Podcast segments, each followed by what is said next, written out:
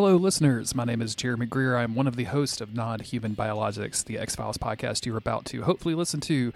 And I wanted to give you a brief warning because Chris and I have a long legacy of creating uh, podcast themes based on popular music, and you're about to hear one of those, and it's about three minutes long. So I just didn't want you to come into a brand new podcast and be like, "Where's the podcast? Why is why are people singing about files?" Um, but we spent a lot of work, a lot of time, and a lot of energy uh, with our friends creating this song. So we want to play the whole thing for you right at the beginning. Don't worry, every other podcast will have a shortened version of the theme uh, and then go right into that sweet, sweet content that you dearly love. Thanks for listening, everybody. Enjoy.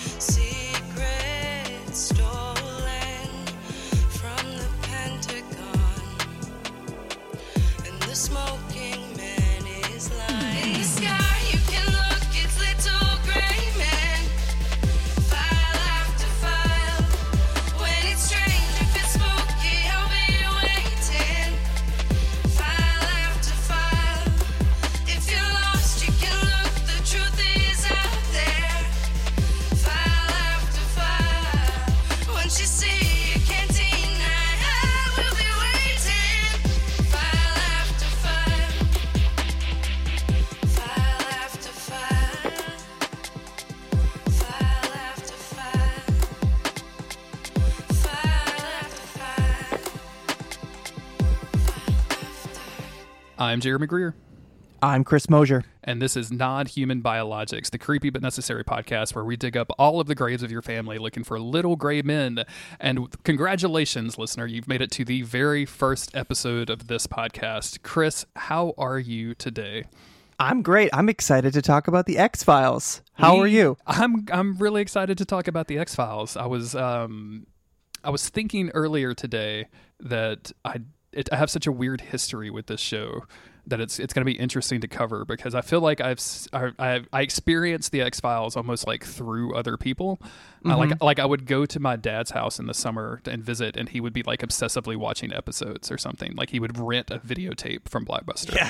um, and like so that's like like I've never really sat down and watched it point A to point B, like from the start to the finish. Uh, and I think before we get it like too far into this episode, we probably need to be very clear with our listeners. There's a chance we may not make it through the end of this. There is a chance. There is a small chance. The, we, we've covered the TV show Supernatural and the TV show Merlin. Supernatural was huge, but that was our first thing. And it took us, what, four years, five years, something like that? I don't know.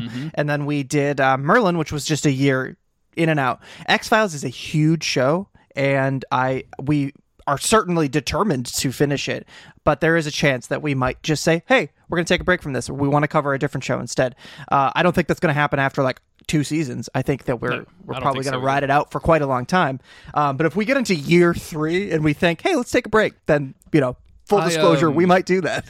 I'm pretty concerned about the quality of some of these episodes. Um, so I'm because I saw some of the like later run, like when um, David Duchovny is no longer on the show, and um, some of that stuff like doesn't. I, f- I feel like that a lot of that's not going to be as appealing to us. Like I just Mm-hmm. and maybe maybe it will prove me wrong. Maybe we will watch it and be like, actually, you know what? This is the best. You part. never know. You Now never that now know. that Duchovny got his weird Yeah. sexualized ass out of here, we're we're into this. Um, but all of that is to say, like we're going to be committed to doing this until we get tired of it. Essentially, Mm-hmm. um, I want and I want to put that caveat out there because, like Chris said, it's a long show. Um, there's like seven or nine seasons. I can't remember off the top of my head now. Uh, and then there's multiple movies. I've seen a bunch of the movies and I really like them, so I'm, I'm pretty excited to cover those like all in order too. Like we're gonna we're gonna Yes, want to do that. Um, but I will say, watching the first episode uh, was so much fun. Like I think the decision to cover this show out of a lot of the other shows that we could cover was a good one. Yeah, I'm I'm really looking forward to it. It fits the format of what we've done in the past. Uh, I'm a big X Files fan, although I haven't seen the entire show. I've only seen about five seasons of this show, so there's still there's uncharted territory for me.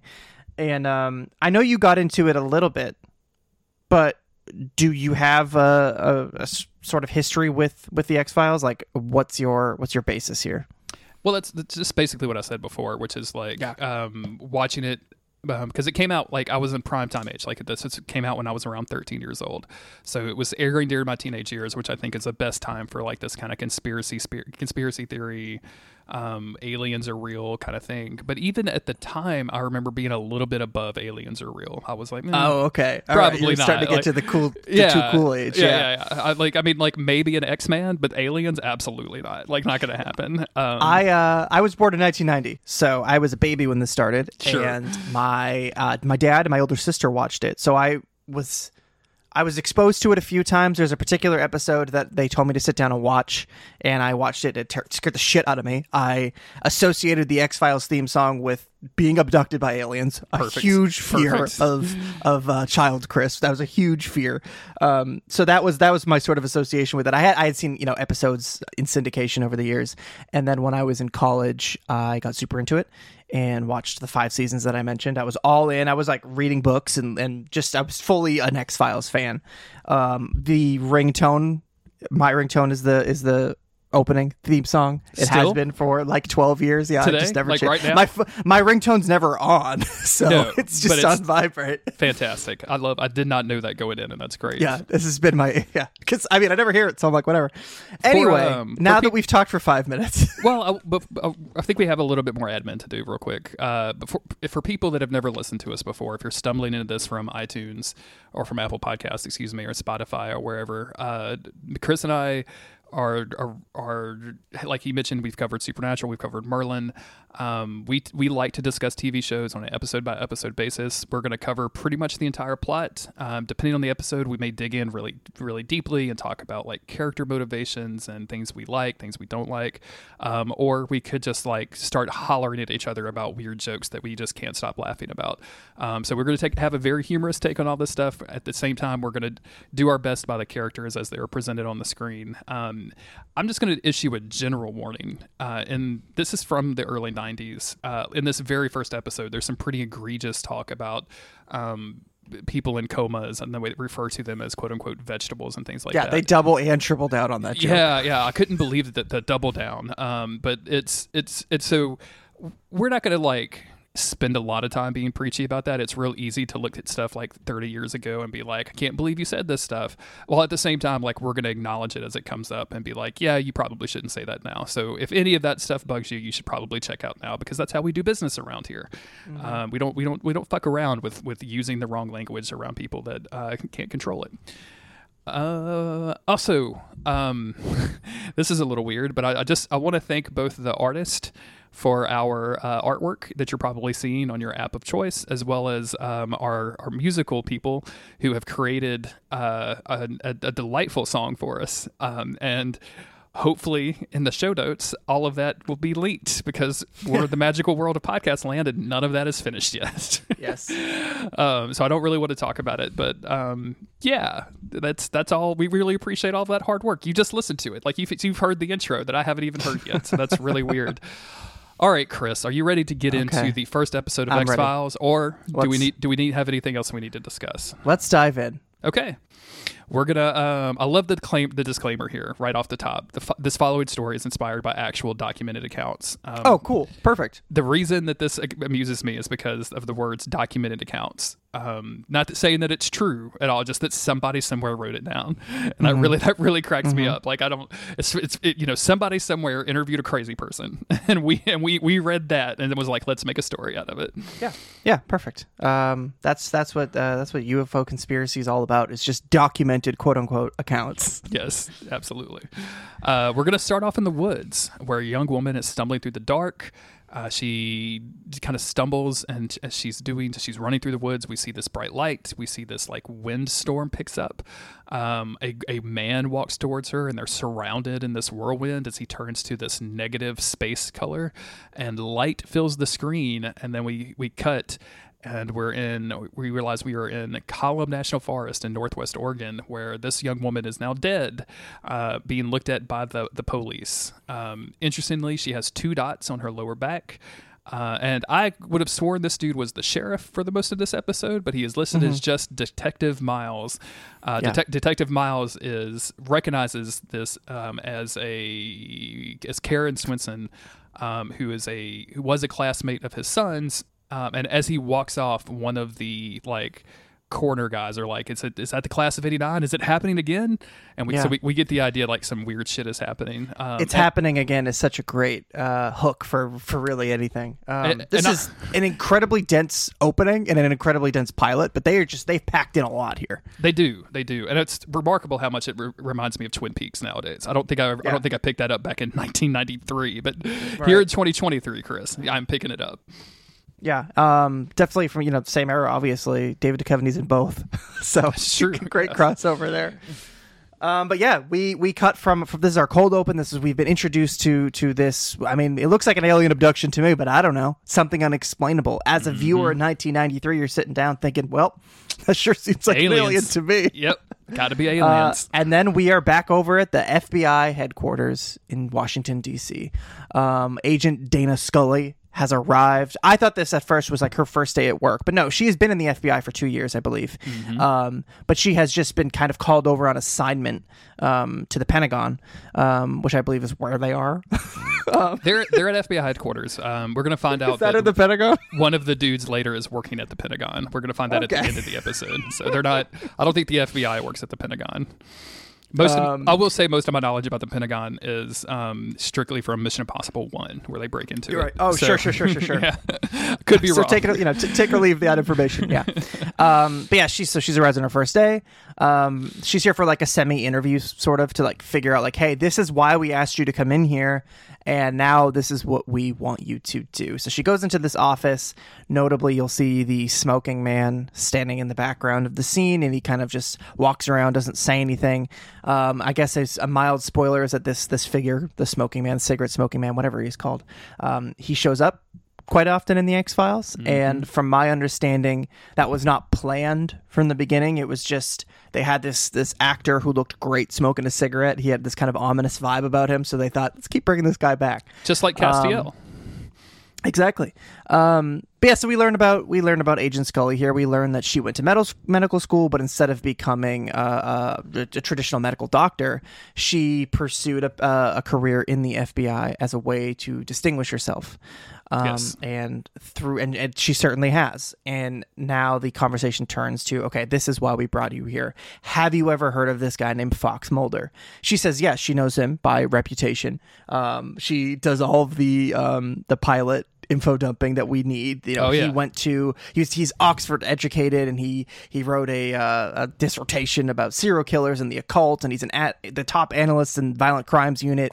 All this stuff, but he's also known as Spooky Mulder. Spooky um, Mulder. And they tell her, "Yeah, that's all right." And he has this Fox Mulder has become obsessed with something called the X Files. Um, it's in it's essentially their their files about unexplained phenomena, and they want Scully to go down and work with Mulder and essentially write reports on him. And she figures out, okay, so you want me to go and work with this guy so that I can debunk his claims. You know, he's got this entire uh, department to himself. It's a waste of money. He's looking into things that maybe he should be looking into. Uh, and we want you to go down there and we want you to, you know, see if there's anything legit going on here. Yes. Um, they don't admit to this. They're like, you know, we just want you to to, to write about what's happening, kind of thing. Yeah. Um, and then she It's leaves. funny that they don't admit to it, and Scully isn't really commenting on that. But the second that she talks to Mulder about it, he's like, "Yeah, Absolutely, this is what they're that's, doing." Yeah, that's you're part of this agenda. Uh, she leaves her her division chief's office to go down to meet Mulder uh, in this like uh, basement kind of area. Um, as she as she goes into the office, um, it- it's very clear up front that Mulder is kind of like this sarcastic. Um, go along to get along dude, but has a really intense persona. Um, so Mm-hmm. the very first thing that happens is she knocks and she's like, nobody down here, but at the FBI's most unwanted. Um, and as she goes inside the office, she sees pictures and posters everywhere. There's the classic "I want to believe" poster on the wall. Mm-hmm. Um, There's all of these like weird pictures that I think we've come to now to associate with like alien abductions, and at the time just felt like a bunch of weird pictures of weird stuff happening. Yeah, right? You couldn't just Google stuff back then, so um, Google didn't I exist in this- 1993. Yeah. Yeah. whether this stuff is real or it was just made for um, for the show, it's still I imagine that there is a novelty to like being able to see this stuff, and Yeah. and there's a novelty to somebody who has access to that stuff. Um, there's an interest there, and I think that the way these two are presented to each other and to the audience is really really great i feel like we get such a good sense of who these two are Mm-hmm. in these first just handful of conversations Absolutely.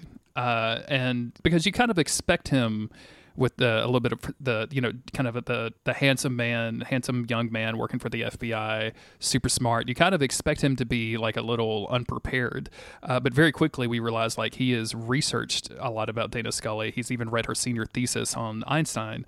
Um, and he compliments her, saying, "You know, it's pretty bold work to to you know rewrite some of Einstein's theories." And sh uh, and he actually read the whole thing. Uh, and he, as you mentioned, kind of says like, "Oh, I know what you're here to do, uh, but what I really want you to do is give me your opinion on this." Um, and he shuts off the light, opens up a projector. One of the things I'm going to keep commenting on as we go in this podcast, because of the year this came out, because of how old it is, is how much I love the '90s technology. Like, there's Yeah. no there's no cell phones. Like, they're not opening up a computer laptop, and like, there's no you don't have like the CSI 18 screens on the wall kind of thing. Like he's literally opening up a chunky projector and Yeah. putting a slide in it. I love all of this stuff. It's Uh, fantastic. It's fantastic, and it it just there's something. I mean, the tactile nature of this ty- type of technology always kind of has a charm to it. Certainly, at the time, it wasn't very charming. It was just reality. But looking back now, I don't know. It, it just adds this weight to everything that they're doing here. Um, and yeah, he just immediately. I don't know. There's something about the way that he dives straight in. Obviously, he's passionate about what he's researching, um, intensely passionate about what he's researching. He also is aware that everybody thinks that what he's researching is a little bit ridiculous, but there's just something about I I think he kind of immediately has a respect for Scully. He did research on her. He read her thesis and he he has a respect for her. Yeah. So, but he's the way that he just presents things is is interesting. He's like, okay, well, I'm not going to beat around the bush. I'm just going to show you this. I don't have an explanation for this. I think it's strange, and I want us to look into this. And you know, he immediately asks her like, "Can you ID these marks?" And so she's like, "Well," and she kind of goes into her analysis mode. And I think one of the things that I, really struck me about this is that throughout the episode, a lot of like the science jargon stuff never really felt like jargon. It didn't feel like people just pulling shit out of the mid out of midair to to write this stuff. Like it actually felt like there was some like they they did some work on writing some of the dialogue. So she's like, mm-hmm. well, this could be like an animal bite, or it could be this or that. And she's and he shows her some chemistry slides which confuse her because she doesn't really know what it is, which is unusual. And he's like, "This is what's found, you know, around these victims, which has shown up in multiple places." Um, and you know, he took on this case because the FBI didn't want to investigate it, and he kind of even makes a joke as she's like, "Well, this has got to be something." And he's like, "Do you believe in extraterrestrials?" Like he kind of says it in a very sarcastic slant, and Scully just says like, "Hey, I I believe in that science can explain most things. Like if and Mulder's kind of counteracts that. Well, if science can't explain everything, or if we're unable to explain everything with science, can't we explain it with fantastic reasons instead? And of course, Scully is very much in the you know, there's nothing beyond science. We just need to know where to look. Uh, and Mulder responds to that with a very funny. That's why they put the I in FBI. Yeah. Um, very good stuff. I- like this, this initial yeah. meetup, like you said, like really just absolutely tells you exactly who these characters are, how they're going to interact with each other, the weird tension, but also like the mutual respect they have from one another. All very good stuff. I, I think like when we think about the X Files, if you know, I hadn't watched it in a long time prior to doing the podcast, and you sort of get this idea in your head, like, yeah, there's this sort of will they won't they tension, maybe, but there's also the just like extremely black and white difference of opinion on everything. Where he's always saying it's aliens, and she's always saying no, it's not, it's science. But I think that there is a a there's more going on to it. There's more nuance to the way that they're both looking at things here that makes for really interesting dynamic with them. Yeah. Um, and she is always willing to hear him out in a way that it doesn't it's so it, it removes some of that sort of confrontation but i also think that there's this sort of like playful debate about a lot of the stuff that they look into. They're both extremely smart people very friendly with one another and there is almost this debate of ideas of like okay let's let's who can who can come up with a better hypothesis of what's going on here Yeah. um, and I know things change as, as time goes on a little bit, but it's Mulder isn't always just throwing out a ridiculous theory and then expecting her to roll with it.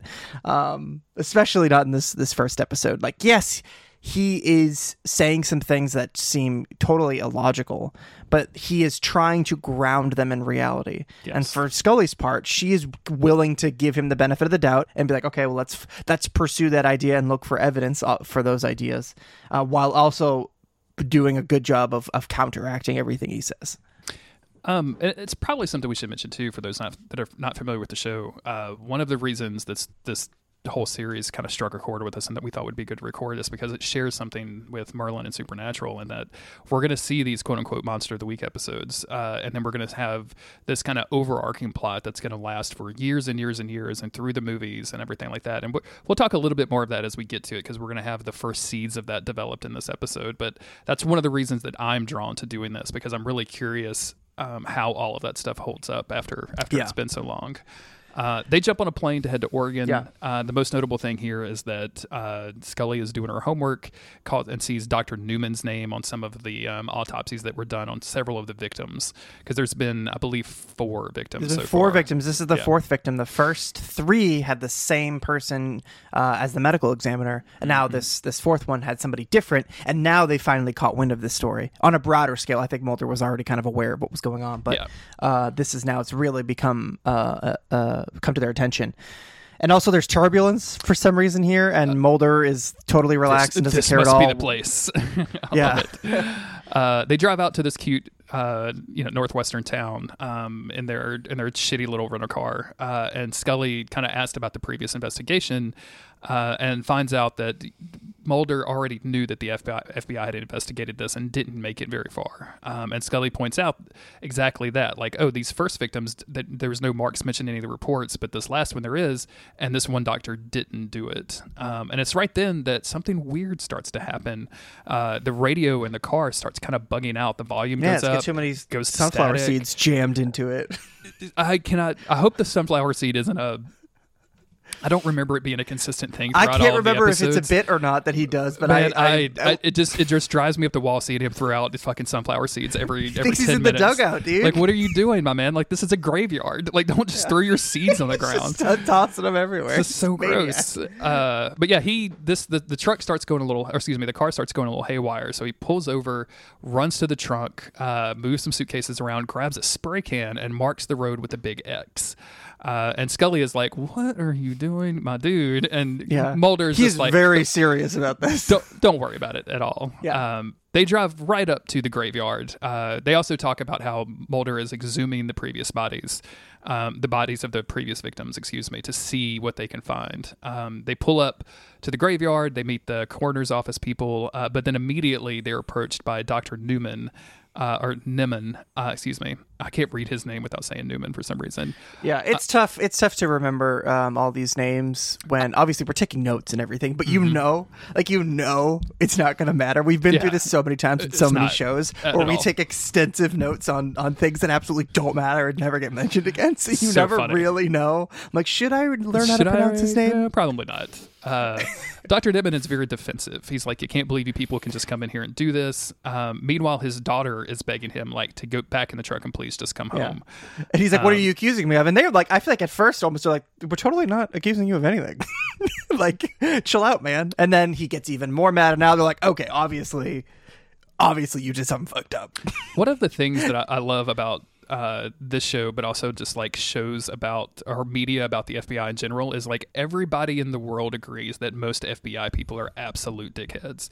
Yeah. Um, and you see that like because they are like the FBI as a organization has always been like we're gonna pick the smartest, the most athletic uh, people to be in our organization. So like there's that like chip on their shoulder of like we have proven ourselves to be above the general masses, and now we have been selected by the government to enforce these laws above anything you know local or whatever. Um, and the way that's presented here is Dr. Nemman like kind of being like, well, if you're if you're making you know if you're gonna make allegations, and Scully being like, we're not making any allegations at all. We're not alleging Yeah. anything. Like they're Yeah. both just Yeah. like very kind of condescending, and I just like that a whole lot. Like I like I Mm-hmm. like the fact that they're dicks um, a whole bunch. Um, yeah, this this scene proceeds to go as well as everything else has gone so far. Yeah, we, we get some information about the third victim, which doesn't really matter that much to the overall story. But uh, the big thing that happens is that as they're lifting the coffin out of the grave, uh, it comes loose, and the coffin stumbles like it's a fucking I think you should leave skit down the hill uh, into a gravestone uh, and pops open and revealing this extremely strange corpse. Yeah, one of those other dude, dude, the dudes there being like, "This isn't protocol," and Mulder's like, "Yeah, no fucking No shit, shit. it's not protocol." Uh, this is a very weird body. This is like the classic like little little gray man kind of thing. This is yeah, like an super ET weird body. almost. Um, horrible incident just occurred where a grave, uh, a coffin, fell down a hill, smashed into another grave, popped open. Like this is this is disturbing on so many levels and inappropriate on so many levels. And then Mulder makes a joke about this dude being short, not being able to play on the basketball team, and you're just like Mulder. Mulder, now not- it's not the. First of all, you just spit sunflower seeds into the coffin. Second of all, enough with the jokes, not the man. time and place, man. Not the time and place at all. Uh, we skip to the the lab, for lack of a better word. Uh, Yeah. And Mulder is obviously extremely excited about this corpse. He immediately jumps to the conclusion that it's extraterrestrial in origin. He's taking pictures with a very old school camera with a gigantic flash on it, which is annoying Scully, who is in her lab coat doing Scully, fucking. who's like Mulder. You can't assume a- anybody who's weird looking is an alien. yeah, that's not that's not how science works. we don't do that. I know you're an English major guy, but I'm science Yeah. girl, so I can. Yeah, I need I need you to understand my science. Uh, Scully just immediately identifies that like uh, it's definitely not human, um, and says that it could be mammalian, maybe some sort of orangutan. Uh, and Mulder is like, Mulder's like mood for like 1.1 second when she says it's not human, and he just starts to glow, like, and then she's like, "I think it's an orangutan," and he's like, "Ah, fuck, I thought I had her. Um, he, he orders a full battery of test and X- Yeah. X-rays. Um, and Scully is like, I don't know why you would do that. Like, this is obviously like some sort of sick joke. Uh, and then as they like are, they're not, e, they don't even get to the bickering stage, but like you could tell like Scully, the, the the the source of the tension is, as you mentioned this earlier, Mulder wanting to jump to the conclusion and Scully wanting to document every step to the conclusion, right? Um, and before they can even really get too far down that path, Mulder just looks at her and is like, "Hey, I'm not crazy. I have the same doubts you do." Like he wants to prove it as well. He just thinks that they're working towards a goal, um, and as and I opposed think to I think that this is an important line for him, Yeah. however much he even means it. But it's sort of it's like I have my same doubts. I don't assume everyone I encounter is an alien. However, I like I need to pursue this as if every lead is a, is an alien or every lead is something strange. Every lead could bring me where I'm trying to go. I have to treat everything that way, or I will never get there. But please understand that I also doubt this stuff as well. um, we leave it from here and then jump to later that night, uh, where Scully is listening to her notes from the previous day, uh, or b- listening to her notes from that day and writing it up. Um, we're we're, we're kind of introduced to this idea that when they did X an X-ray, they found this weird metal tube in this thing's nose, um, and they they extracted it. So she has it. Uh, Mulder knocks on the door. He's so pent up and so excited about these discoveries that he's like, "I got to go. I got to go run this off." Which is exactly how you know all FBI people are dickheads because like he's like, "I've got to Yeah. go take a run in the middle of the night." Like who does that? We don't. does that? We don't. Dickheads. Yeah, yeah, dickheads do that. If you and if you're you know a marathon runner or whatever, listening to this on your marathon run, like you're doing 12k right now, dickhead. I'm just gonna say it, just dickhead. You're, Sorry. you're fast, fast, athletic. yeah, yeah, dickhead. yeah. Take off all those weird stickers in the back of your car. Nobody cares. I love that she Scully is like absolutely not going with you, dickhead. Um, I'm far too tired to be worried about any of this right now. So she's like, he's like, okay, bye, whatever, heads out. But I like that she does not actually go to bed. She is way more invested in this than she's letting on. Yeah, the line she uses uh, to is, is like he's like you know because he's excited about what they found, and she says, "Oh, I'm you know I'm excited too. I'm just not losing any sleep about it." Uh, but then she goes and sits down and immediately like loses sleep about it. Like she's staring Yeah. at this thing, wondering what the fuck it is. Um, so they go Because it may not be aliens, but it's a it's a puzzle that she hasn't been able to solve it's- yet. It's not aliens, but it's something fucking weird. Like I'm not willing Mm-hmm. to say that it's aliens, but it's something fucking weird. Yeah. Um, the third victim, a guy named Ray, um, was Yeah, member- he's the this is the body that they exhumed. Correct. Uh, they he had he had some mental issues, so he uh, went to this psych ward or psychiatrist center. Uh, so they go to talk to his doctor. Uh, Who doctor, confirms like, oh yeah, Ray Ray Soames, yeah, he was an orangutan. oh yeah, totally an orangutan body. Like he was just just I don't know. we tr- we treated him like anybody else because Yeah. that's the kind of town we are. Did okay? you did you guys not look at the X-rays? Like it's pretty clear Agent from. Mulder. for- yeah, I thought it was pretty obvious that he was an orangutan. he was just an orangutan. Like I thought he was just a really smart. Have you guys not seen any movies with orangutans? Like they're really smart now. Like I'm they have a bunch of really nice photos from him and his time Mm-hmm. getting treatment with the nurses. You know, he's sitting in the garden and like, but he's just an orangutan. Yeah, that metal thing. Oh, yeah, so we could find him in case he wandered off. Like we just needed to. Like that's that's a GPS signal, even though it's 1993. We don't quite like, have "Huh?" that yet. but um, but no, but really, so they talked to him and um. He was being treated for for schizophrenia, and there was a bunch of things that just sort of like developed after what we later find out was one incident. Um, but they Mulder and Scully are just trying to find some connection between all of these victims. They were all in the same graduating class, which is already a connection, but there's got to be something more going on here. Um, and the doctor here reveals that oh, I'm actually treating two more people from that same graduating class, Billy Miles and Peggy O'Dell. Um, they've been here for four years. Um, and they pretty much they, they they live here. They they are permanent residents here. Um, so of course Mulder and Scully want to go and talk to them. Uh, there's Billy Miles, um, who is in some sort of waking coma, and then there's uh, Peggy, who we see. They say that they were both involved in some sort of car accidents. Peggy is reading to Billy as they comes in, and as uh, Mulder just like promptly interrupts what she's doing, she says like, "Oh no, Billy wants me to read to him right now." Um, and Mulder has a little bit more conversation, and then kind of pulls back and asks the main doctor, "Hey, can we do a like a like a, just a cursory medical exam for these two? And then Peggy begins to lose her fucking mind. Uh, she kind of throws herself out of the wheelchair that she's sitting in. She begins tearing at her face. I don't know if she just like opens her face with her fingernails or if she like pulls out a tooth like but her her hands come back bloody her face is bloody after she does it um, and during this like kerfuffle uh, Mulder and Scully both spot that she has two dots on the back of her on the, her lower back just like the previous victims did And you love to see that Mulder and Scully they just start like sharing a glance. I love when the two main leads share a glance. Oh, I love it, dude. It's so so good.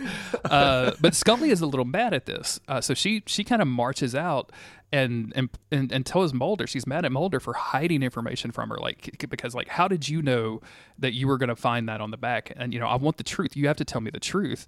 And Mulder lays out his theory, uh, which. It, I think almost, I think um, almost every episode we can take a shot when this happens, which is uh, his theories are just so far off the fucking beaten path that they either they're true or they're or he's just a ridiculous person. And here he believes that they were all abducted, um, and that like all of these kids were abducted uh, by aliens. Um, and when she's like, I just, I, I'm not just not willing to, to go that far with you. He's like, well, there's got to be an explanation. And she's like, yeah, of course there does. I'm just not willing to commit to aliens right now. Like, can we just go through and eliminate it's a, a lot of big other it's stuff? a big commitment early on. I'm not ready to jump to that. She I think she says she wants to know what those kids were doing out in the forest. Yeah. Which I feel like that's a very That's the next step in the go. Yeah. investigation. Like they need to fucking Yeah. investigate. Uh, Let's not just assume it was aliens. Let's just go and do some research. so that night they go. Uh, we immediately find out that Mulder's compass is all jacked up. It's not working. Sign number fucking one that like weird shit is about. Um, Scully finds like some dirt and is like, I'm going to keep this dirt. Uh, and then they both begin to hear these weird noises. Uh, and it's played up for obviously like spooks, but it just turns out that this is Detective Miles. Um, we see like these bright lights, which end up being his truck lights. We hear these weird mechanical noises, which are his terribly tuned Bronco four wheel drive. Um, and there the detective appears with a shotgun and threatens to arrest both of them for trespass- trespassing. Um, and it's kind of a tense moment, and then they both just kind of back down, uh, and they both get in their vehicles, and then they drive away. Uh, and on the way back, it's like storming like crazy. Uh, Mulder is like, "What did the fuck was the detective doing out there? Yeah. That doesn't make any sense." Scully's like, "Look at my dirt, isn't it cool dirt?" And he's Yeah. like, "Oh man, you're a dirt chick. Oh, You got a it. pocket full of dirt. You got a pocket full of dirt. That's some like hunter stuff." And she's like, "What's a hunter in this context?" and He's he's like, like, "Never about it." mind. I don't have time to get into this." Um, she thinks that the kids are involved in some sort of cult and sacrifice thing, which frankly I do too at this point. Like I think Yeah. that's a much more likely thing. Uh, it's that's a more reasonable conclusion to jump to than extraterrestrials. Mm-hmm. Um, as they're driving along, Mulder's seeing his like his compass is getting a little whacked out, um, and he keeps kind of checking the compass, checking the the time, checking his watch, uh, and then suddenly, as they're driving along, they are hit with this blinding white light, and the car comes to a complete stop. They've lost power. And Mulder very quickly realizes they've also lost nine minutes. Um, it's it was what 903 when when the when he last checked his watch the blinding light hits then it's 912 um and he gets out of the car in the pouring rain and just cheers he's so Uh, excited about this. he's so excited he's like we just experienced something and then he runs forward and he realizes that the X he spray painted earlier in the day or the day before uh, is on the pavement right, right ahead of where they were. Uh, and then he starts going off about how you know abductees have reported time loss. Um, this this fits the bill of an alien abduction. This is something that we've seen before. Uh, and then the car just starts back up again. It's like whatever just happened is over now. And it, and this is all like really really good. Like this is all very mysterious and like draws you in right? Like i love this i love the idea of this because even though all of mulder's claims up to this point are pretty fucking ridiculous at the very least like some weird shit is happening. So we, we're going to need an explanation for that um, we skip over to uh, them getting back to the hotel. Scully goes into her room and she begins to write her report on basically what her boss asked her to do, right? Like her take on everything that Mulder is doing. Um, and it sounds pretty negative. Like she can't validate any of these theories or any of these ideas. Like there's no scientific basis for them. Um, in the middle of this, the power cuts out. Um, so she decides that it's time to, just like most normal people do, uh, light a candle and take a bath. Because I guess I guess everybody has gas hot water heaters up there. That's probably I guess thing. so. I don't know. Um, I expected like when she started taking off the robe, I was like, oh man, they're gonna do like the super like sexy thing, but instead it's just like, oh, I'm gonna take off the robe like a normal person. Uh, but she spots something weird. Uh, and it causes her to run over to Mulder's room, where she also has to take off her robe. And she's like, "Look at my back!" And um, he like drops down and gets super close to her back, where he sees two of these weird spots. Of course, she's all freaked out because everybody so far that we've seen that have these two spots are either dead or ex- in extremely impaired circumstances. Uh, but no, it's just mosquito bites. Um, and she's so like relieved to hear this that she turns around and hugs him, and then immediately like gains control of herself. Right, like presents herself as like the cool, smart, distant FBI agent that she has presented herself to be this whole time. Um, I don't remember. Obviously, like will they won't they between Scully and Moldy was Mulder is a huge thing or was a huge thing during the series. I don't remember if they ever commit to it or if they like really really tease it during the show. I, I will say like for me personally, I presented as in this first episode, I like them as colleagues more than I like them as romantic partners right now. And maybe mm-hmm. that'll change over maybe this will be another situation where we're like, what's shipping? And turn out to be like major Destiel fans. But and Right. for now, I I I I the implied like it's not even really implied, but I feel like they're trying to like hint at like there could be a romantic attraction between the two of them, and I just I, I just prefer them to be colleagues. I think they're all just sort of they're just, they're putting everything on the table. I know that Chris Carter had said that he believes that the romantic couple, the will they won't they by by having them get together too soon will ruin your show. So I think it's always just sort of like a, maybe a question mark in in the the back of people's heads, and maybe that's why it, it was so popular was because like eh, they would hint at it every once in a while, but then for the rest of the time, it's like they just have this really great relationship as as colleagues. But I think any great relationship on TV, people watch it and they go, but what if they loved each other? What if it was more? You know, and I think that's just natural. I've come to understand that's just very natural to to see when you love two characters on screen. Yeah. Um, but yeah, you know, this this scene definitely just seems like they just wanted to just put the idea out there, just Mm-hmm. put just putting the idea out there a little bit, but then they- don't do anything big with it. I I, don't think even- it's still very I don't even think like if you look at the two actors, I don't think that there's like much like there's not it doesn't feel like there's much of a spark between them. Um, I, f- I feel like this was the first big thing that either one of them were involved in. I know they were both had a history of doing movies and TV shows before this, but this was the first thing that like brought them to probably like 13 year olds in Louisiana's attention, if that makes sense. Um, and I just I feel like this is as good as they both are, uh, they they both play it as colleagues throughout all of this. So Yeah. it's an interesting thing about. I think it's an interesting thing to talk about as we move through the show, right? Like I feel like it's going to be uh, kind of interesting to watch and see how that that progresses. Um, Yeah.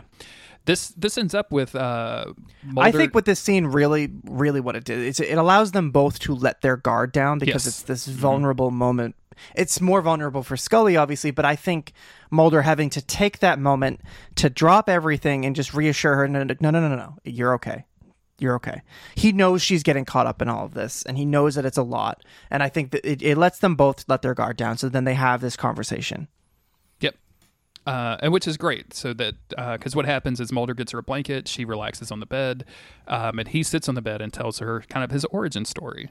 So when he was 12 years old, and his sister was eight when she just absolutely disappeared. Um, the fallout from that was devastating to his family, with no actual facts about what could have happened. They had no hope of her ever returning.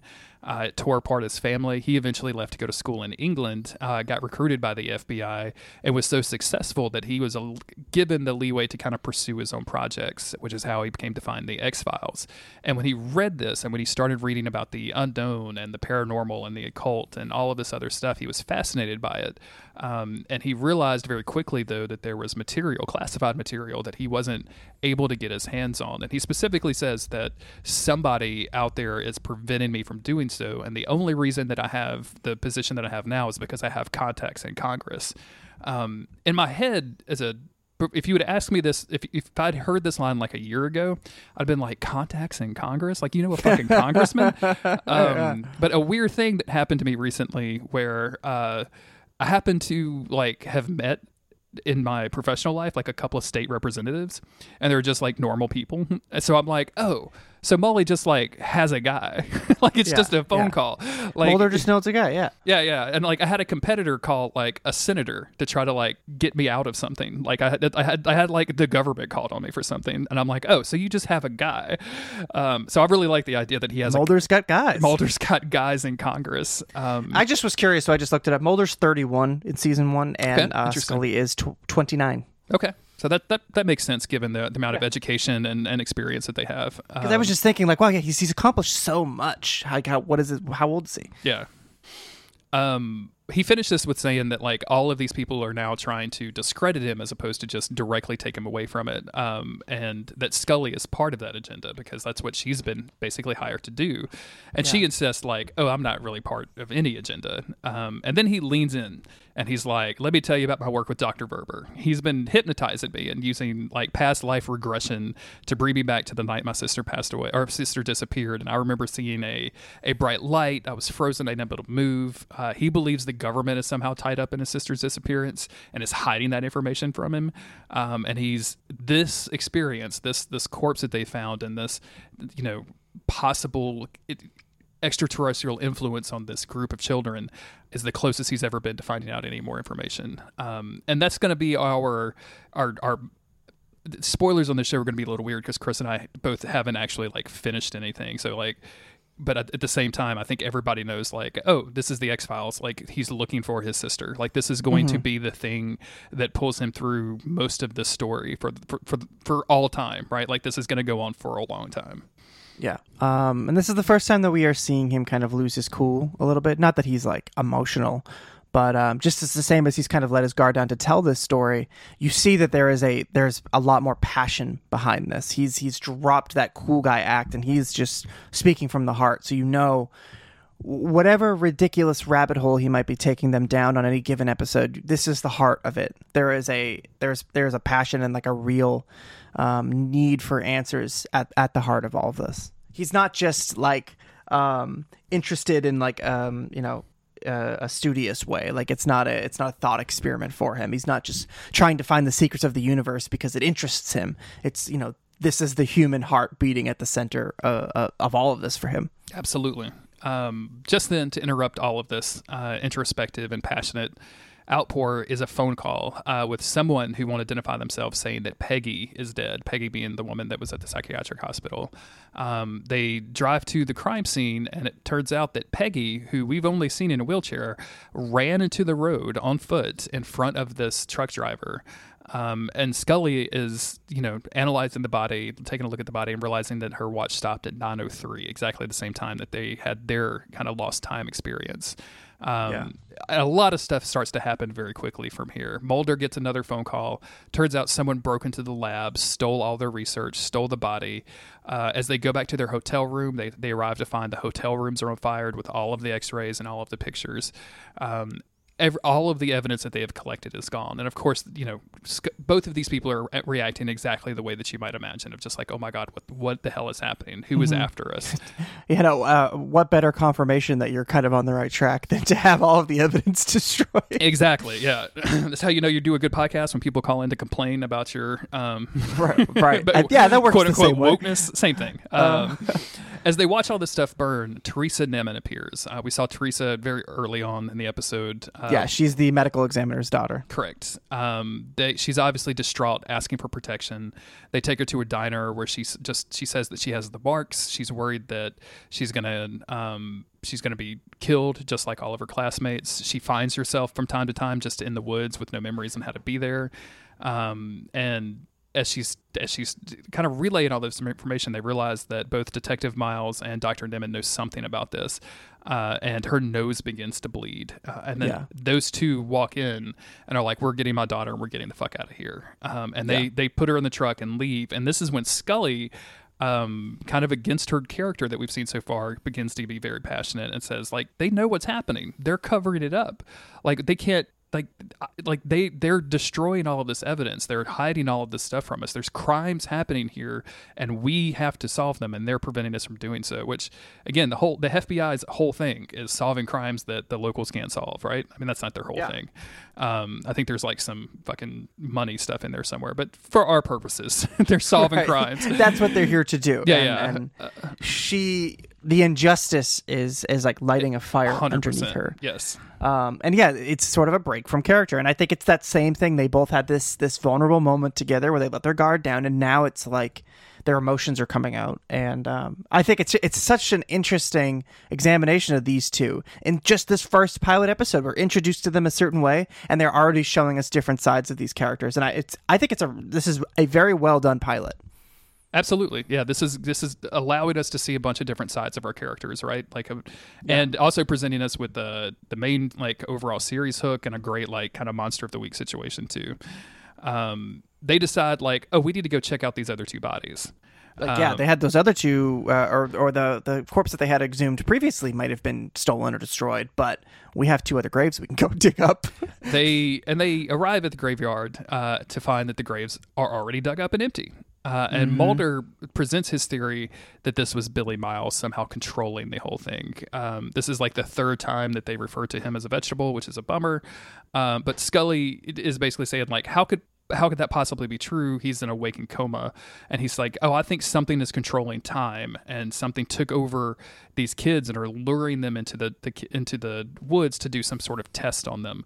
Um, and she tells them about. She tells Molly, Molly, Jesus Christ, Mulder about Peggy's watch, about it be going being broken at the same time as they lost time, and he that to him that confirms his theory that this there's some entity in the forest controlling these kids, making them do these tests. And Scully begins to almost like scream and cry with laughter at the same time. Um, yeah, it's like she's just like I she's given up completely on trying to even make sense of any of this. It's just like it's it's an interesting moment for her. And this it goes back to the moment that they had in Mulder's office, right, where he said, you know, if you eliminate all possible scientific reasons for something, like we have to rely on the fantastic, and that's what she's seeing at this moment. Like all of this stuff is happening, and it seems fantastic, but it also seems to be the only explanation. Um, they go see Billy Miles in the hospital. Uh, the nurse there says that he hasn't, he's never, he never moves. Um, he hasn't moved in a long time. She's the one that sees after him. Scully looks at Billy's feet though and finds um, a sample of the dirt that um, she found in the woods that night, which of course was burnt up. So they don't actually have that anymore. So uh, they, as they're leaving the hospital, Molly says. I said Molly again. What the fuck? I even wrote Molly. That's how it'll bad take it'll take a little time. It'll take a little time. Mulder says to her, like, "Are you sure that you want to write this in your report? Like, Yeah, it's okay. I, I thought this was really interesting. me yeah. too. Yeah, Um, like it's okay for me to say this stuff. I'm already known as a crazy person. Do you want to do more research? Do you want to have more evidence before you write this in your report and turn it in? And she's like, you know what? I do. Let's go to the woods. I like that he like he's like check yourself. Like, do you really want to throw away your reputation just because you're caught up in the moment with me? Just because you're caught up in my theory? Um, and yeah, and I think it's it's again it's this respect for each other here, where it's like okay, all right, because she's already come over to his side. So now he's doing her the benefit of the doubt of, okay, well, let me come over to your side. I'm happy that you are on the same page with me, but also you have to understand the way that people look at me and the things that I say. And I don't want you to ruin your reputation because of me. So like, you need to stick Yeah. to, to what is true to you. And she's like, okay, you're right. Yeah. So uh, they go into the forest. Uh, the detective's truck is already there. They hear screams in the woods. Um, they run into the forest. Scully and Mulder are both like separated pretty quickly. The detective shows up and threatens Scully with a gun. Um, Mulder gets closer to the screen and screaming, and the detective shows up and pulls the gun on him as well. Uh, that's when Mulder realizes, like, oh, you, you've known this was your son. Like you've been covering this up the entire time. Um, but you know, the detective demands that Mulder sit down on the ground, lay down on the ground, and then he runs off. And then we finally see Billy in the middle of the whirlwind that we saw in the, in the cold open, holding Teresa. Um, obviously, like filled with this bright, terrible light. All of these leaves are rustling around it, and as Detective Miles is like, "Billy, stop! You have to stop this!" and he aims the gun at his son. Mulder tackles him before he can shoot Billy. Um, and as Billy turns around and lifts Teresa up, we see that Billy also has these two dots. So the idea that Billy is maybe controlling this is probably out the window if he's also being, you know, quote unquote tested or whatever. Yeah. Uh, he lifts Teresa up. The he looks up into the sky. This bright light flashes everywhere. The whole area is whited out. Um, and then as things start to come back into focus, the wind is gone. The lights are gone. It's just Billy standing there. Uh, Teresa is on the ground, alive, and for the first time, we hear Billy speak. Like Billy seems normal. Uh, well, let me Yeah. let me not say normal. Let me correct my language on that. Uh, he seems like able to speak, and he seems aware of his surroundings in a way that we, he didn't seem when he was in this quote Yeah. waking coma. This this part of him that you know has been gone for four years has seemingly returned out of Yes. nowhere. Um, and Teresa also seems fine, uh, which is unusual. And neither one of them have the marks anymore. So what the fuck is going on, Chris? I don't know what is Uh, happening right now. I now. think we're, we're gonna have to get used to saying what the fuck is going on a lot. Um, but Billy explains this a little bit more after the fact. We'll get to it in a second here. Uh, but yeah, the marks are gone. Scully is like, "What the hell happened?" She only saw the light, but she wasn't up close enough to see anything else that took place. Uh, and Mulder just tells her that it was incredible. Um, and I think she's still kind of getting wrapped up in all of this, um, which we'll we'll come back to in a minute.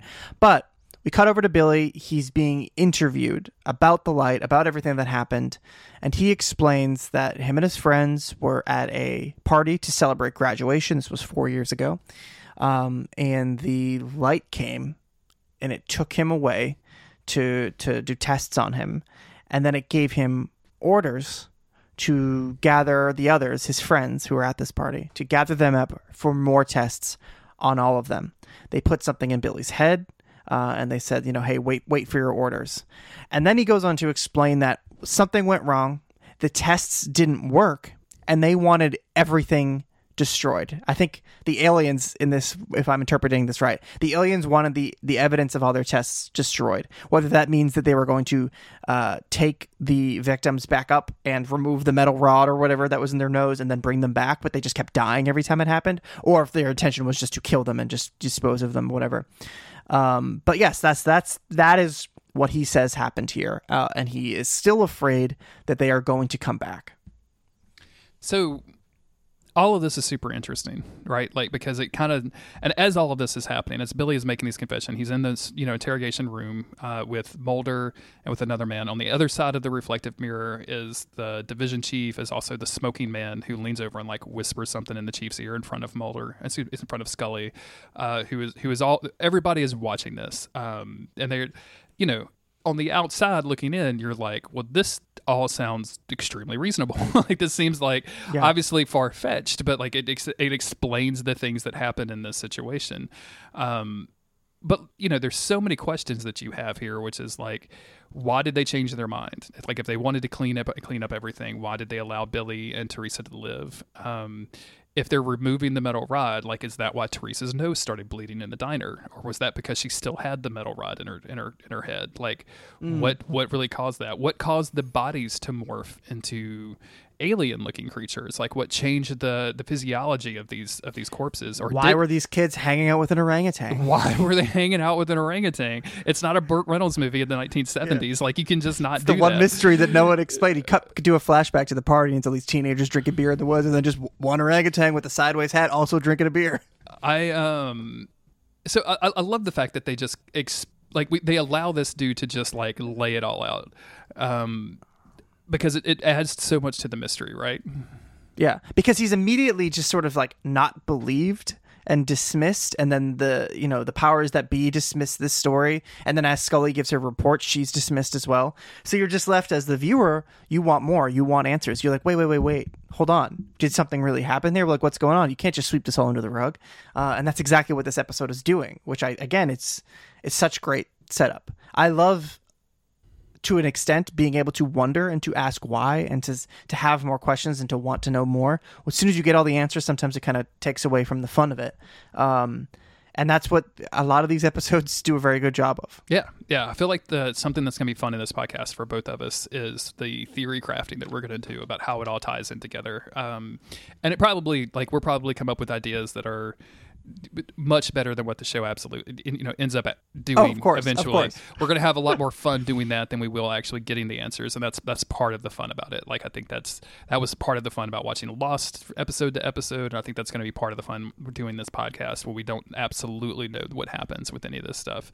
Um, we have we have a few more scenes that we got to get through. Uh, Scully is called back into the division chief's office and is basically like kind of challenged and like "N- nothing in your report has any evidence based around yeah it. they don't Like, go as far as to like ridicule her but it's very much like this report is basically like nothing None of this is credible. Uh, and the boss points out like something that's I think is a valid point, which is like, how would you prosecute any of these supposed crimes? Like you don't have Yeah. any evidence. You don't have any physical evidence linking any of these deaths to any one person or orangutan. Like we don't know anything. You mentioned orangutan 17 times in this report, but as far as I can tell, there wasn't one single orangutan in this small orangutan town of Bellefleur. she's just like listen i may have been getting a little confused in my notes um, but Scully did hold out one thing, um, and she brings it out of her pocket, and it's the metal tube that they removed from Ray's body. Uh, she had this in her pocket when they left, so it wasn't burned down in the hotel room, and it wasn't stolen away from the lab. Um, and they ask her finally, as she turns over this piece of evidence, says, "Well, what about Agent Mulder?" And they, what does he believe and he says and she says he believes that we are not alone and with that she she walks out uh, and this time she passes the smoking man in the hallway and watches him like go into this this office without knocking. And she seems suspicious and i'm like girl you you've seen him in every single office that you've been in Yeah. in this or in this building. Like i just assumed that you knew who he was because but then it made me think like how crazy are they going? Can, is he invisible? Is this the first time that he's she's actually seen him? But i don't know. I'm probably getting a little too crazy for my own good on that one. Um, I think that Scully had um, an unshakable trust in the institution, and I think you know this is a a the FBI is something that she has worked hard to be a part of, and she is a woman of science. She's incredibly logical and intelligent, and she respects this again this institution and the people that she works for and this is the first time that something has challenged that respect, I think. Yeah. And so when she looks back over at the smoking man, I kind of just think of it as her second guessing everything. And, and she did know to save that last piece of evi- evidence. And she say, "Ha, well, gotcha on this one."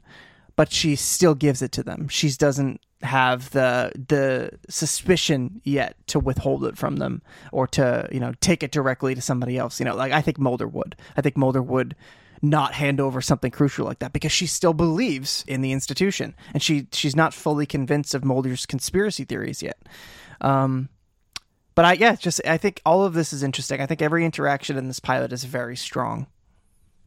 Yeah, this is this is all very very good. Um, and we have one final scene, or excuse me, two final scenes where she's kind of laying awake at night, unable to go to sleep, and Mulder calls. Uh, everything that they've done has been erased. There's no casework, no case file, no paperwork. Everything they filed is gone. And he's like, "We got to get together to talk." And she's like, "Sure, let's do that tomorrow." Uh, so that's one way of like, okay, well, somebody is obviously interfering. Mulder is right. He may not be right that there's aliens. Like Scully, I'm, I'm kind of talking from Scully's perspective. Like there, he may not be believing in aliens may be too much of a stretch, but somebody is interfering in his work, which makes me think that it could be true. Which again ties back into that like I, shaking my view of this um, otherwise you know pristine establishment in America. Although if anybody does any research on the FBI, you're like those guys are kind Right. of Well, in the thugs. fi- in in the fiction of, of in the, fiction of the universe. Yeah, we don't have to get into actual stuff, but whatever. Um, and then finally, there's this scene where the smoking man uh, he walks through this warehouse uh, and he finds a specific shelf. He brings out this like clear plastic box and he drops the vial with the metal rod in it. Um, and in that same clear plastic box are four or five other vials that are numbered differently uh, and he sticks it in the he sticks it back on the shelf. He walks out. He closes the door to lock it, and it's revealed that they are in the center of the Pentagon, arguably the the one that is has all of the most secrets, as I as I believed when I was a child. All of the secrets are in the center of the Pentagon because that makes Right, of sense. course. Yeah, it just makes sense, just logical at that point. Um, which and this is a hell of a like come back come back next week and find out more, right? Like just this idea of this dude just walking through and, and we've seen this idea a bunch. Indiana Jones has done this. Um, just like all of these, like the government holding secrets thing, I think is really, really good. So, yeah, And yeah, overall, it's like this episode could have made like a great novel. You know, like it's introduces us to the characters. We get into the small town. We pursue this story, and it, yes, it's left with a question mark at the end. Um, but it's such. I just I'm really impressed with how strong this pilot episode is. me too. And to have you know so many orangutans on set for our pilot episode, I think is really, Yeah. really the most impressive thing. It's very good. Especially since I don't think they feature very heavily in the rest of the series. No, not not a lot. Not, it's just this one episode. It's really weird. Um, yeah, this is this was extremely good. I'm very very happy that this show is seems like it's going to hold up very well. Uh, I think it's going to be very very fun to to go through these episodes week by week, and I'm pretty excited to do it with you, Chris. Hell yeah, right there with you. We uh we got kind of distracted, so we didn't actually say the description of the episode or the title. The title is just pilot. Uh, but I would do want to mention that this was originally written by Chris Carter, who was the creator of the show, and then directed by Robert Mandel, and it aired on September 10th, 1993. In future episodes, don't worry, I'll say that at the beginning of the episode. Uh, it's notable that it's written by Chris Carter because again, he created this whole thing. This is his idea. Uh, we are not the podcast that's going to delve like really into the mechanics of the show. There's other X Files podcasts that are extremely good. that do a lot of that work. I think they've even had like guest appearances from people on the show, and Chris Carter has been on there to talk about creating it and things like that. Uh, but I we are going to pull some of that in. So on from episode to episode, I'm, I'm definitely going to be looking for for fun facts about the show. Um, and yeah, that's really about all we got for this week, I think, Chris. Yeah, uh, thanks for checking us out if this is the first time you've ever heard us, and thanks for returning if you've listened to our other shows, and Yeah. uh, we'll be back next week. We'll be back next week with more non human biologics.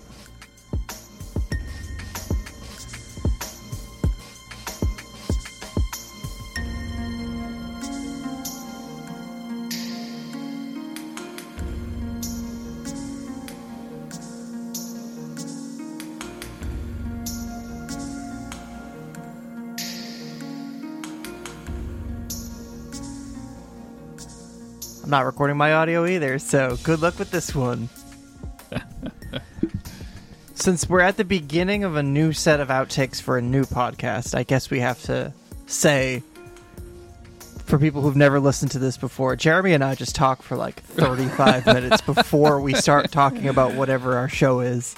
Uh, we usually talk about our lives, Uh-huh, typically uh-huh. video games, because you know. Um, so that's if you just finished listening to a podcast about the X Files and you're here now thinking, Why what the is heck there is going 45 on? minutes left of audio in this podcast? Well, here that's because it's just a conversation. So stick around if you want. If not, that's your problem. Okay. I think it's gotten better in the early days of Monster of the Week. Um, we would hide jokes about the podcast inside the outtakes, so you'd have to Mm-hmm. listen to like 30 minutes of Ico speedrunning chat to get to like a precious Monster of the Week like wolf fucking joke. And Yeah. that would and that would make the whole like first hour and a half of the podcast make sense as soon as you heard the wolf fucking joke for the first time. um, but we've we've gotten better about that. We don't often Mm-hmm. like come up with the with the bits inside the outtakes nowadays. Now because it's like even if you listen to you listen to the whole podcast, then you listen to the entire outtakes, and now you're like, oh, okay, I get the joke. But like, well, you didn't get it 45 minutes ago when we made the joke, and so that's just like that doesn't make any sense. Why would, make- why would we know? do that? Yeah, it it's in order make- for us chronologically, but not for the listener. So it's just it doesn't make any sense for us to do that. It doesn't at all. It absolutely does not. How have you been, Chris? We haven't recorded with each other in. We haven't recorded in quite a while. Um, you know, it's. It, I think I missed recording. I think when I get really busy with work, and work has been the worst it's ever been for me in the last couple months. Um, I think it makes it when you, when I'm busy, it makes it hard to be like, oh, now I gotta go get on the microphone and like talk. But I think I've I very much missed it. I think it's like a catharsis to be able to just like goof around for an hour and a half after work. Um, so I've I've I've missed recording. How are you doing? I'm doing well. I've also missed recording. Uh, I think it's been right at like two and a half weeks or so. Um, Oh, we're acting like it's been like two months. yeah, it, it will. It will have been. two weeks. yeah. for the for the listeners out there, uh, because let's see, this week uh, uh, we're recording this in early September. This probably won't come out until uh, middle October, late October. Um, so for the listeners, we've got let's see, one episode coming out this week, another episode coming out next week. Uh, it'll it'll have been a month since they've heard us. We're, we're gonna Okay, we're all gonna right, take a right. while off. Yeah, so it's it does seem like it's been a long time because it, it it will have been a long time because the English language is great about recording podcasts. So anyway, Of course. Uh, um, I've also missed recording. Was my point. Yeah. I think um, I don't, I don't like. I think because we do it just about every single week, if not twice a week, that it becomes such a such a rhythm uh, to my life that like it's Yeah. it's very much like that thing when you travel out of town and you realize like you look around, you like something's missing. It's like oh yeah, like it's the pillows are different, right? Like it's Yeah. the bed that's different. Something something is I've been saying in my life. this. My pillows have been different, and by pillows, I mean recording with Jeremy. yes, your your absolute pillow. I'm That's missing my pillows. I'm gonna get you that for your birthday this year. I'm gonna get you a pillow, uh, one of those body pillows with just my Perfect. cartoon body dr- drawn you, on it. you, yeah, I was gonna say you on an anime body. Yeah, absolutely. But Anime J is what you're going to be snuggling up to. Perfect. Yes. Perfect. Everybody loves Anime J. It's been also. I think the other other reason I miss t- recording with you is because uh, you're the only person I can talk to video games about, and and like Yeah. with, with my voice. Um, I can talk to Right. anybody with my with my words, with my text. Uh, but with my voice, it's very rare that I get to talk about video games with anybody. Mm-hmm. And there's been, Chris, I don't know if you know this, a lot of video games lately. games have been huge. I think the last time that lately. we really spent a lot of time talking about games was Final Fantasy 16, which was like months ago at this point. And by the time this comes out, even the games we're playing now will be months old. Yep. But it has been uh, it's been intense. Obviously, the hot ticket item for you and I has been Armored Core 6. Mm-hmm. Um, I finished it last night, and if by finished, I mean I just finished my first playthrough, and it's definitely a game that encourages a new game. Plus, you carry everything over. It's like waste no time, just like let's get you back into it. And um, I loved it. It was it was incredibly fun. This is I I mean I will have to give it time to see how I uh, I feel about it, but this is like a high ranking FromSoft game for me. I have very little history with this series. I played Armored Core 2 a couple months ago, or whenever they announced this, I went back, I got the PS2 copy of it to play it a little bit. Didn't get too into it. I played one of the other ones on PlayStation 2 when I was a teenager, maybe. Never, never super into the series. Um, but this just that first mission, you fight the tutorial boss, and it's pretty tough. Um, I had a lot of fun with that. It really like helped me figure out how to play the game. And then I remember thinking over the next two or three missions, oh, this game is uh, this game's kind of boring outside of boss battles, which I was totally wrong about because, as I was just saying, it's incredibly fun. I think it just it gives you a minute to kind of like get into the groove of it.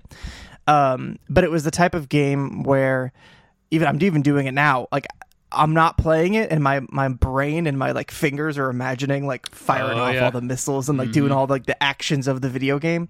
Uh, it, it's it's just it's stuck into my brain in that way, um, and it's stuck in my brain in a way where I was fighting a particular boss and getting frustrated and, and, and kind of knowing that everybody's getting stuck on this and this is the skill check boss. You have to beat this if you want to be able to play the rest of the game.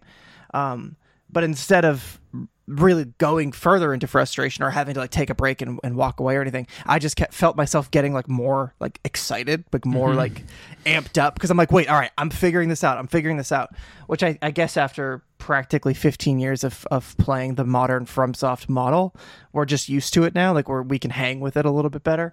Um, but man, yeah, it was just a it was just a blast. I did not know how I would feel about this game. I'm not super into like stats and like it, I mean the mech building aspect of it seemed like it would be really intimidating, but it's not. I feel like it's really approachable. It's just like what kind of booms and slashes and shots do you want to take? Like Yeah, it's yeah. how do you how fast do you want to be able to jump? How much uh, armor do you want to wear? Like it's so it's so intuitive that it's just been really really approachable and extremely fun. It feels like because I did the same thing when they announced this game. I was like, okay, it's finally time. I've heard about these games like the entire time I've been around Souls fans. Uh, let me get into this. So like I downloaded some ROMs and started emulating, and like almost immediately you're like, yeah, there's something here, right? Like there's something that's that's pretty good. Although I said this in the chat recently, um, but uh, and I will hold, I'll stick to this. Like it felt way ab- ahead of its time in terms of controls. Like it's just like it it needs that second stick so bad. Like Yeah, it, you yeah. just it's I mean using the R2 and the R1 to look up and down and everything. Like it was it's a really difficult game just to control. Um, Mm-hmm. and it's it's really funny that uh, they're like From Software is known in their early days for Armored Core, which is like giant mech games, and then Shadow Tower, which is like explore fantasy world kind of games, and they have the exact same control schemes. Like it's Yeah. it's bonkers the way it works. Uh, but like, so I bounced off of them pretty hard. Like I played a few missions of like each one that I could emulate, and was like, okay, you know what? I see the attraction here. I'm just gonna wait till the modern version of this comes Mm-hmm. out because I bet the modern version of this is going to be so much my jam. It's ridiculous, and absolutely right. Like I am Yeah. Fully sucked in. I'm at the end of chapter three. I was just fighting the chapter three boss, having like Oh, yeah. the the bad the, the the coolest and baddest time of my life. Like I'm just having the most fun. Um, all of the missions and stuff. Like there's a couple of missions at the beginning, like you said, where you're like, oh, that's it.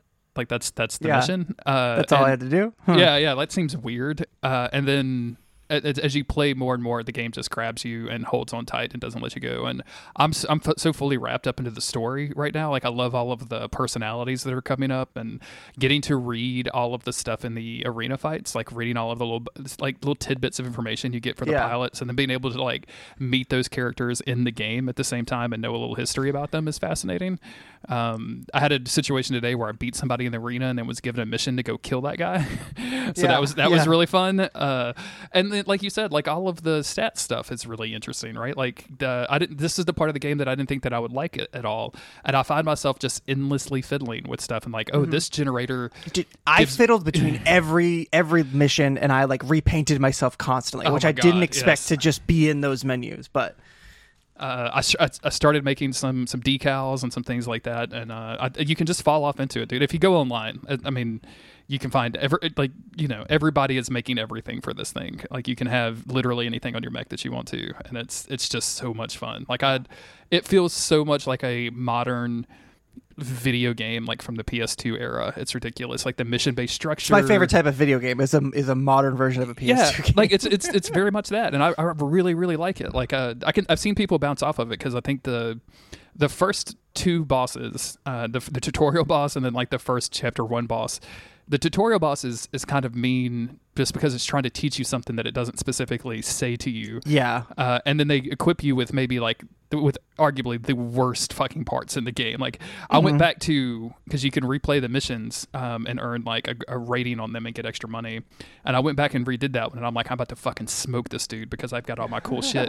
And that's Yeah. one mission they do not let you do uh, with your current uh, loadout. You have to use that that loadout, which I find fascinating. it's, But it's probably trivial if you are able to I'm sure change your loadout. Absolutely, yeah. Um, and then the ma- first major boss, the chapter one boss, is so intense and it's so over the top and it's just so frantic and, and great that like I and I, I still find myself talking to people online and being like, oh yeah, this this person equipped like the giant fucking tank treads and giant weapons and just staggered them staggered the dude to death and I was like, well I, I equipped like the skinniest like fastest legs I could with a super fast Mm-hmm. booster and dodged all around and just literally like ran through his shield and used my sword to fuck him up. I had no ammo at the end of that fight. I was I was sword only. At the That's end how of I fight. always am. That's yeah. Yeah. I um I think that I.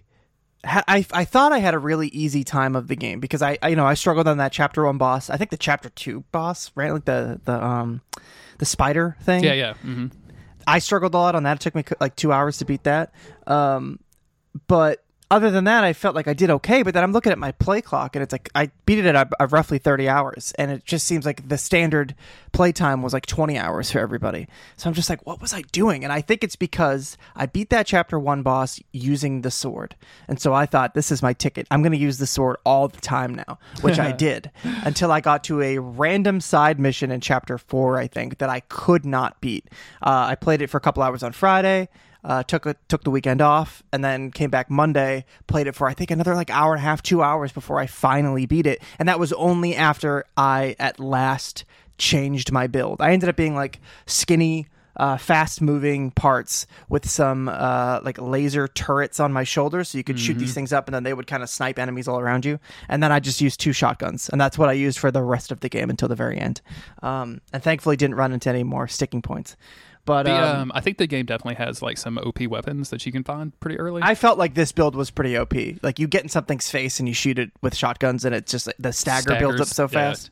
Yeah. I feel like the laser stuff. Like I use a, a laser rifle and a laser handgun as- as my two primaries, and um, all of the like uh, mobs and stuff are dead in two or three hits, and then Mm-hmm. for for any kind of AC or HC fight, then I'm like I'm just using it to build up stagger, and I finally got it set up so I can have like these um, like vertical plasma missiles that choose through stagger, and then once they're Yes, staggered, yes. I've, I've got the giant fucking grenade launcher that just like deletes their health bar. It's so Mm-hmm. fucking satisfying. and it feels really good when you get to those moments where you not just oh I just read about somebody using a build online and I'm going to try that because I have tried that and it didn't work. But when you find one on your own that you're like hell yeah, this is how I like to play and it's kicking ass. This feels good. Yeah, and the the, the idea it's, it's weird because um like in previous games you didn't have the ability to change your loadout uh like in between when you die, right? Like you would have Oh, to yeah. st- start the whole mission over. And that seems like so counterintuitive to what they want you to do in the game and i'm so glad they included this in the game so like you can if you die and you're having trouble like okay well i'm gonna fucking remix my parts. Like what parts do i have that i can Mm-hmm. go through and like maybe i do need to be heavier or lighter or maybe i need to be faster or slower with bigger weapons or whatever that is like just to allow you to mix it up. And then also like just endlessly letting you do what you want to is so fun. Like it feels like all of the fun stuff about dark souls builds but without like upgrades and all of this other stuff that like are so important. Um, I can't wait. I'm, Yeah. I can't wait to get into PvP. Like I haven't done it yet, but just because I'm I'm worried that I'm going to lose myself in it, like I did with Dark Souls One. But I think I'm Yeah, gonna I- get into PvP in a big way. could e- easily see that happening. Uh, I mean, all the arena fights are so fun. Um, every time I've tried to open up the PvP menu, it tells me that I'm not sub- subscribed to uh, PSN, which Oh, I dope. absolutely am. Extremely So- cool. Yes, thank you. Um, but whatever, I'm not really worried about it. Um, yeah, excellent game. Uh, I feel like it, this was like the least hyped FromSoft game of modern memory because they were doing the same Souls thing over and over and over again, and this, while having some DNA of that, is its own thing. Although I I was surprised at how similar it felt. Like I'm like, yeah, well, they put a jump in Sekiro, they put a jump in Elden Ring. Like this is kind of the same. Like kind of the it's same not thing. the same. But once you've played all their games, you kind of like, I got it. The um, the stagger mechanic, I think, is very much from Sekiro, uh, Mm-hmm. and it feels very much a part and parcel of what you were doing in Sekiro. Although I will say that the the lack of defensive requirements to to that is so much more enjoyable for me. Like in, Yeah. in Sekiro, like you were trading blows and you have to be like on the spot with your parries to be able to like not get staggered yourself. And here you also build up stagger, but it's much more easy to avoid like missiles than it is like a fucking grandpa with a sword and, a gun. Yeah, it, it- I think that that aspect of it of it is so much more approachable, and it just feels so fun to dodge. And like when you Dude, like it's uh, so just fun. when you breeze by a missile that's flying by you, and like that gives you an opening to attack an enemy head on or something. Like just the little every the moment to moment of playing that video game is so much fun. Um, which is you know that's a huge win because I didn't know what to expect. Yeah, me too. I, I was I was a little worried that I would like buy this as a modern day FromSoft fan and be like, eh, maybe not. Like maybe this isn't my thing like I thought it would be. But um, and I've I've definitely I'm playing a lot slower for for various reasons than than most people. Uh, but I'm also like not really feeling like any rush to finish it. Like I've like I have with some other games. Um, It's kind Uh, of got a good format where it's mission based, so you can just hop in, do a mission, and Yeah. like turn it off and go watch TV or whatever. You know, like it's really nice because I was playing stuff like um like I started Blasphemous 2 around the same time I started uh, um this game. I started Armored Core 6 and Blasphemous is very much like Souls inspired Metroidvania stuff. So like I would play it for a little while and then switch off and maybe play some Diablo with Autumn and then maybe play some Armored Core and then come back to Blasphemous and be like where on the map were those spots that now I have like the item that I can now get like I have the thing to ring the bell. Where are all the bells that I saw? I have no idea. It's been six hours since I played. Like I don't remember where anything was. Um, and that game is super cool, but like I just I'm gonna have to sit down and play it straight through. Whereas this, like I feel like I can pick it up and play it at any point. So yeah, it's you're not really missing out by by Yeah. taking a break. Now the other big thing that's out right now is Baldur's Gate three, and that's the type of thing where I feel like I'm like okay, I need to be able to get to a place where I could fully devote my attention to this. Everybody loves that, and it's. I, I mean, I like Forgotten Realms. I don't play D and D, but I've, I've read a million of the Forgotten Realms novels when I was a, a teenager. Uh, so the idea of going to Baldur's Gate and playing one of these games is exciting, but I've bounced off every other game in the series and all of these other CRPGs because I'm just not I'm not built for it. But the way that everybody talks about Baldur's Gate 3 makes me think, okay, I definitely do have to check this out. I'm gonna I'm gonna try it out. I'm very excited about it. Uh, the th- I saw something the other day that I didn't realize, which is that like when you zoom into like the town areas, um, it just becomes like a third person RPG. Like you're just walking around and talking to people. Oh, that's Um, cool. And that made me like infinitely more interested for some reason. Like I was already kind of on the hook for this. Like I just want to try it out because it feels like such a like a like a moment in video games or whatever. But like the idea that they just like, oh yeah, like we we can just like make the video game and like you don't have to like click. To, and your dude's gonna walk over. I don't know. I don't know what that really. yeah, did. yeah. No, It I, ju- I know what you mean. I know what you mean. It just seemed like it would be a lot smoother at that point. So, um, Oh, and the other big thing is Starfield, but I can't play that because I don't have a good PC or an Xbox. Man, I keep seeing like I, I just I had it's Starfield is going to be a weird one. I don't think I'm going to really even try it for a while uh, because it's it's out of the box like a Bethesda game, so it's it's kind of buggy. Um, I've seen some some weird stuff happen with people um, on TikTok, uh, but also like. I, the idea of like exploring space and planets is really intriguing to me. So like Yeah. I, I immediately when they started talking about this stuff, I was thinking like No Man's Sky, um, and it's very much not that. Like they very specifically did not make that game. If you go to a planet, like you are fast traveling to the to the you know ground of the planet. There is not that like No Man's Sky. Like I'm going to cruise Right. around the universe, scan for planets, fly to the planet, land on the planet, explore the entire planet if I want to, and then leave. And there's arguments to be made of like No Man's Sky is mostly proc gen stuff. So like, is there anything interesting there? Versus Bethesda's like, oh, we've created maybe some some bespoke content there or whatever. But like, I don't know, man. Like I, I keep I keep seeing things in that game, and I'm just like, I was right. I'm, I'm just I'm not. I'm glad it's for free on Game Pass. I need, yeah, I need to check out some like gameplay. I mean, I'm not buying a console for it, but when Elder Scrolls Six comes out, I think, will I buy a console for that? Because I loved Morrowind, and then Oblivion came out, and I adored that game, and then Skyrim came out, and I liked it a little bit less than Oblivion, but I still really liked it. Fallout Three was also before Skyrim, which I enjoyed, but I didn't like it as much as Oblivion. Um, and then Fallout Four came out, and I did not like that at all and it just like over time I've liked the games less and less and less um, from Bethesda. So I don't know. I don't know what to say.